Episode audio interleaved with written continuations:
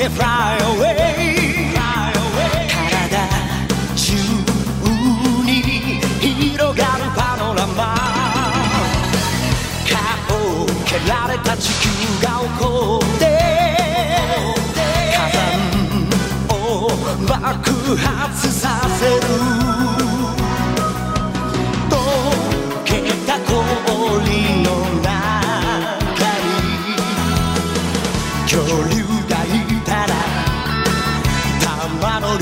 cold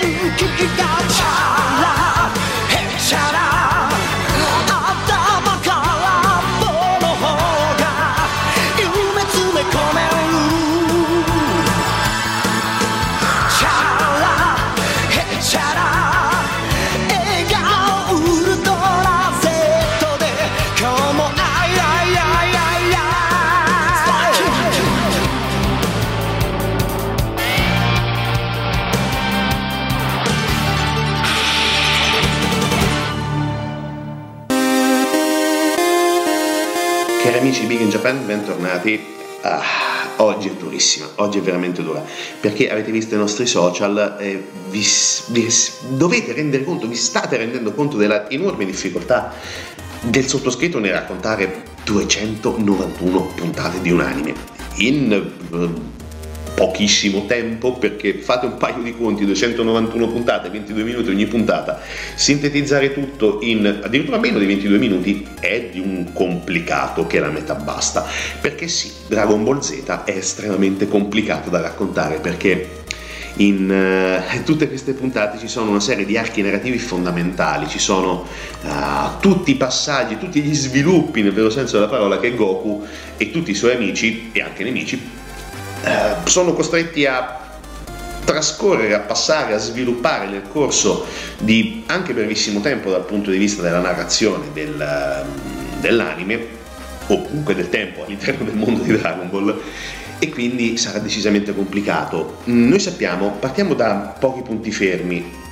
non della storia, per ora, lì ci arriviamo tra poco, perché questo anime è arrivato in Italia molto dopo rispetto alla versione giapponese perché in Giappone la trasmissione è iniziata nell'89 ed è finita nel 96 questo per logici motivi perché comunque la programmazione in Giappone era diversa i tempi di lavorazione erano diversi il manga, l'anime c'erano diversi tempi e diversi aggiustamenti dal punto di vista lavorativo. Questo qua è andato di fatto? Non è un problema. C'è anche da dire che quando è arrivato in Italia è stato letteralmente un evento. Uh, nel 2000, fine aprile del,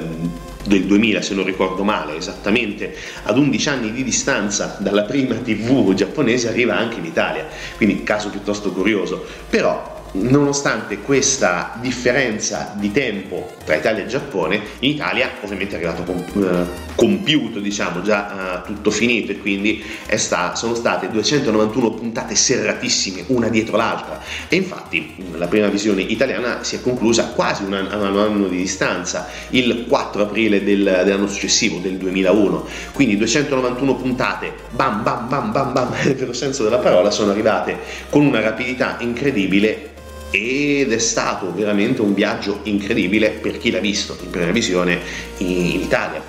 Non c'era internet, non c'erano i simulcast, non c'era assolutamente niente di niente di quello che abbiamo adesso.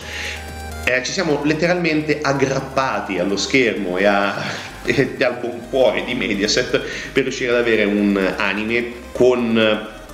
diciamo così qualche piccolo problema di censura, ma lì ci andiamo dopo, come al solito. Però in queste 291 puntate vediamo veramente da un certo punto di vista il viaggio dell'eroe o degli eroi, perché comunque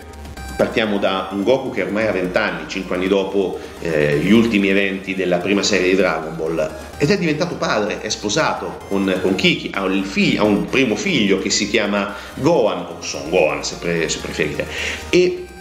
scopre anche i misteri della sua, eh, della sua nascita, scopre il perché della coda, scopre di essere un Saiyan e muore capita di morire in Dragon Ball, però fotte sega e grazie alle sfere del drago poi ritornerà in vita diverse volte con magheggi vari ed articolazioni piuttosto complicate grazie a diversi eh, draghi perché non ci va solamente sulla Terra, si va anche verso altri pianeti, perché bisogna andare a rompere le balle giustamente anche ad altri draghi su altri pianeti, andando a prendere altre sfere del drago, logicamente, e all'interno di questo lunghissimo anime ci sono una serie di archi narrativi estremamente importanti, perché sì, proprio velocissimamente abbiamo parlato del, del, primo arco narrativo, che è quello dei Saiyan, dove Goku scopre la sua uh, reale essenza, scopre anche di avere fratelli, ovvero il primo che cerca di farlo ritornare sulla via del dominio Saiyan e poi scopre di avere un fratello ancora più pericoloso che è Vegeta, il re dei Saiyan, urlato a 37 milioni di decibel dai doppiatori sia italiani che giapponesi. E scopre però che non c'è solamente questo problema, ce ne sono altri, perché anche su Namek dove, va, um, dove vanno tutti gli amici di Goku per cercare di ripristinare un po' la situazione dal punto di vista uh, di vita di tutti quelli che sono stati sterminati durante il primo arco narrativo, quello dei Saiyan, è come se fossero una sorta di pre-Thanos, diciamo, non c'è uno schiocco delle dita di Thanos, ma ci sono solamente dei colpi devastanti che spaccano la terra, squarciano tutto e uccidono chiunque. Ok, dicevamo gli archi narrativi perché su Namek c'è uno dei cattivi reveal più meravigliosi di sempre che è Freezer e anche lì Freezer una serie di puntate enormi, lunghissime, però anche lì un finale di cui parleremo dopo, così parleremo anche tutti i finali, perché bisogna anche un attimo cercare di mettere un paio di punti fermi su alcuni eventi di Dragon Ball Z. Dopo Freezer dice, ha finito, dai, tranquilli. No, perché dopo c'è Cell, l'essere supremo, che è ancora più crudele e cattivo una volta sterminato anche Cell dici vabbè dai è fatta, siamo tranquilli, no neanche per il cavolo, perché arriva Majin Buu che è ancora più cattivo, ma non è cattivo almeno,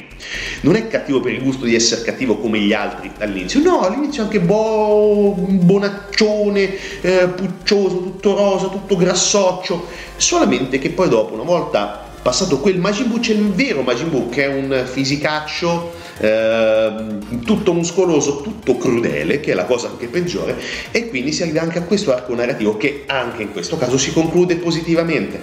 nonostante stermini, deliri, vari e quant'altro. Il quarto arco narrativo di Dragon Ball Z conclude apparentemente eh, la narrazione di Dragon Ball Z. Mm, che poi dopo proseguirà con un altro eh, ciclo di puntate che è Dragon Ball GT, ma non ne parliamo oggi. Tutto finisce con Majin Buu. Dopo i Saiyan, Freezer, Cell, Majin Buu mette un punto. E per adesso anche noi, perché siamo anche abbastanza senza fiato, abbiamo cercato di raccontare il raccontabile senza andare nei particolari che mi rendo conto sarà, sarebbe follia e anche follia averlo raccontato così. Però prendetelo per buono e ci risentiamo tra poco su Big in Japan. Aiuto manca l'aria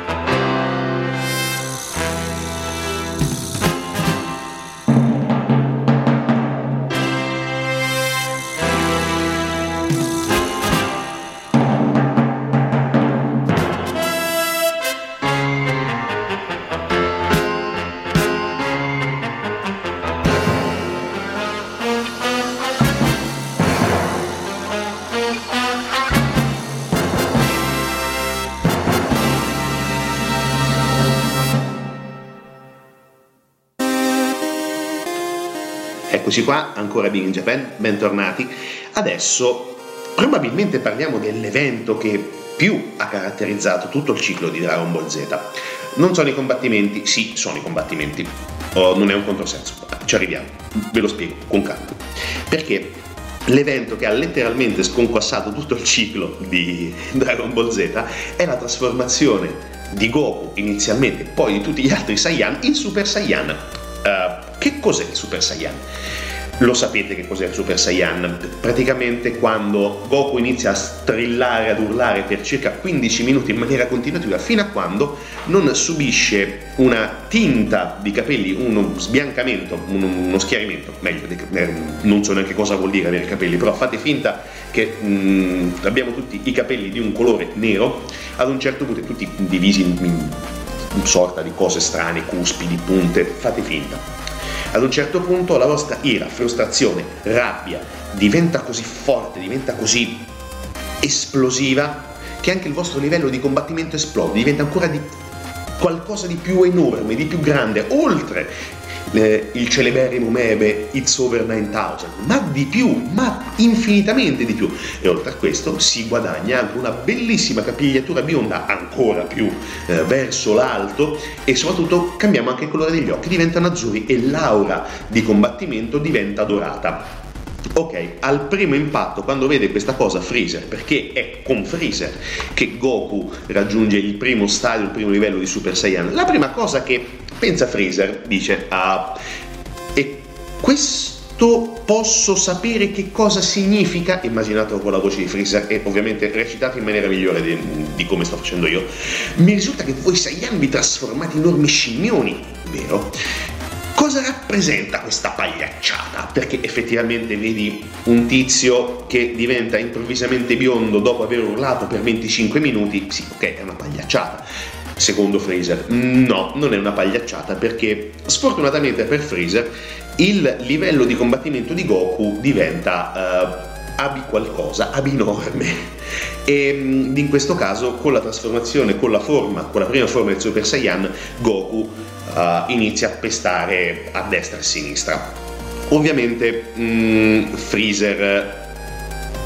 è costretto anche ad aumentare il suo livello di combattimento raggiungendo il 100% della sua forza. Mio Dio, quando... uh, mi viene in mente l'anime, lasciate perdere. Uh, e raggiunge il 100% della sua forza e anche in questa forma però non riesce a sconfiggere eh, Goku Goku Super Saiyan, meglio, e rifiuta anche l'offerta di Goku di risparmiargli la vita e cerca di colpirlo alle spalle con un corpo energetico, ma Goku, fortunatamente per lui e sfortunatamente per Freezer, lo respinge con una onda energetica o se preferite Kamehameha e eh, polverizza Freezer, eh, ciaone, però nel frattempo Goku è costretto a fuggire da Namek poco prima che il pianeta venga devastato perché alla fine di tutto il pianeta praticamente viene letteralmente polverizzato tra colpi, urla, soprattutto le urla credo, eh, che abbiano distrutto Namek e poi finalmente la saga di Freezer finisce. C'è dopo la saga degli androidi e in questa saga viene anche aggiunta una cosina che praticamente eh, si dice che un Super Saiyan compare solo una volta ogni mille anni, eh, viene smentita questa diceria perché anche altri sono in grado di utilizzare questo stadio di combattimento. E praticamente tutti i Saiyan, solamente che dopo questa, uh, questa diceria viene anche ridicolizzata, soprattutto quando durante la la saga di Majin Buu ci rendiamo conto che Goten e Trunks piccolo rewind, Goten è il secondo figlio di Goku, mentre Trunks è il figlio di Vegeta con Bulma. Non sospendete l'incredulità perché all'inizio l'abbiamo pensato tutti, perché Vegeta sembra, essere una, sembra essere un personaggio piuttosto scontroso, è scontroso, è anche sostanzialmente un figlio di puttana, però Bulma non si sa cosa ci trova, vede il lato buono, talmente, vede, talmente riesce a vedere il lato buono di, di, Vegeta che se lo sposa e mm, fanno un figlio. Ed è, diventa anche lui iperpotente. E ovviamente Super Saiyan, logicamente, e mm, ridicolizzano tra, la trasformazione tanto da far spaventare anche genitori e parenti vari, considerando la trasformazione in Super Saiyan di una banalità pressoché assoluta, la fanno da bambini, così Super Saiyan, eh? ok, va bene. E detto questo, praticamente il Super Saiyan è tutto il core business di Dragon Ball Z, ma poi non c'è solamente il primo livello di Super Saiyan, c'è il secondo, il terzo, poi arriviamo anche un quarto, non credo che, cioè, non credo, non lo so, Dragon Ball Super non l'ho mai visto, non so che cosa possa essere qualcosa di più del livello raggiunto di Super Saiyan in Dragon Ball GT, non ne ho idea però è qualcosa di eh, furibondo, di feroce, di crudele se utilizzato per il male. Fortunatamente Goku e tutta la combriccola di Super Saiyan riescono a gestirla in maniera pacifica circa e quindi riescono nonostante tutto a, a salvare il mondo tra una devastazione e l'altra. Anche questo è stato molto complicato da raccontare, l'ho fatto malissimo, me ne rendo conto. Sentiamo ancora un po' di musica da Dragon Ball Z e poi passiamo a probabilmente l'ultimo argomento, gli ultimi due, che sintetizzeremo in un unico blocco, che sono censura e musica. A tra poco, sempre su Big in Japan.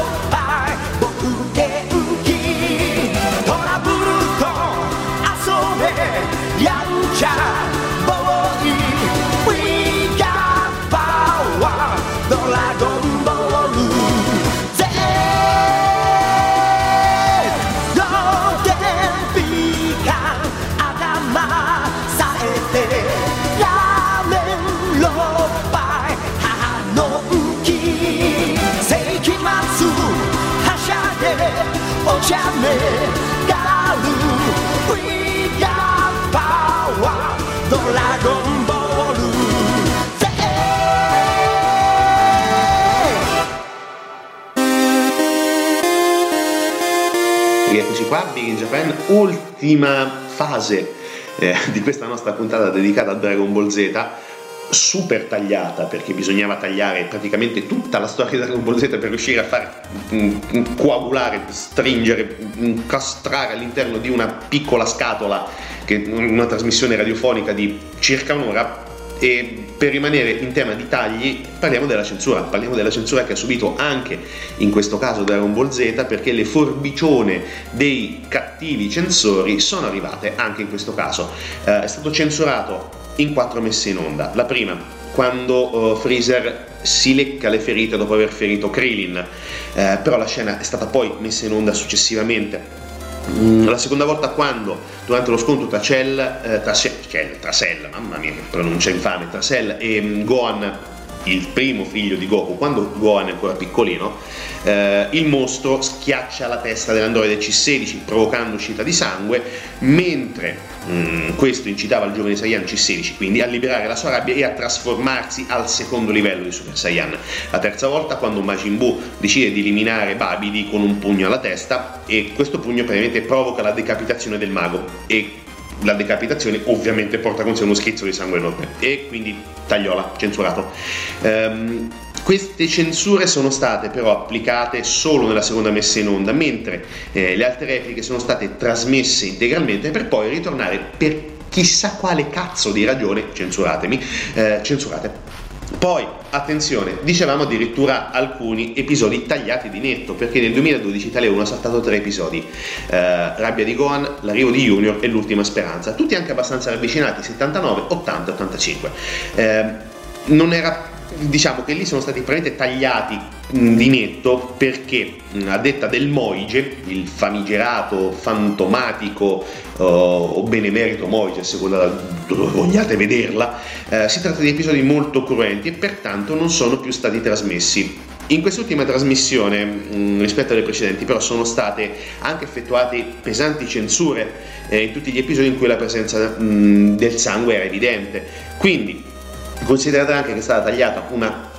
scena in maniera pressoché brutale, tanto per rimanere in tema, perché anche la scena era brutale tra le altre cose, eh, perché quando parliamo di un episodio verso mh, la metà del- dell'arco di Majin Buu vediamo eh, due killer che uccidono due vecchietti per puro divertimento, crudele e insensata, però eh, diciamo si legava abbastanza bene al tema eh, di Majin Buu dove la crudeltà era praticamente mangiare due noccioline e schioccare le dita,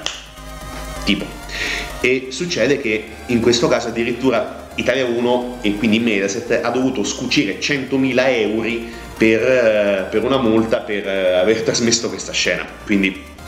c'è anche da dire che curiosamente questa scena è stata anche tagliata e eh, nel vero senso della parola censurata eh, durante la trasmissione su Fuji TV in Giappone. Quindi da un certo punto di vista forse era, forse era forte,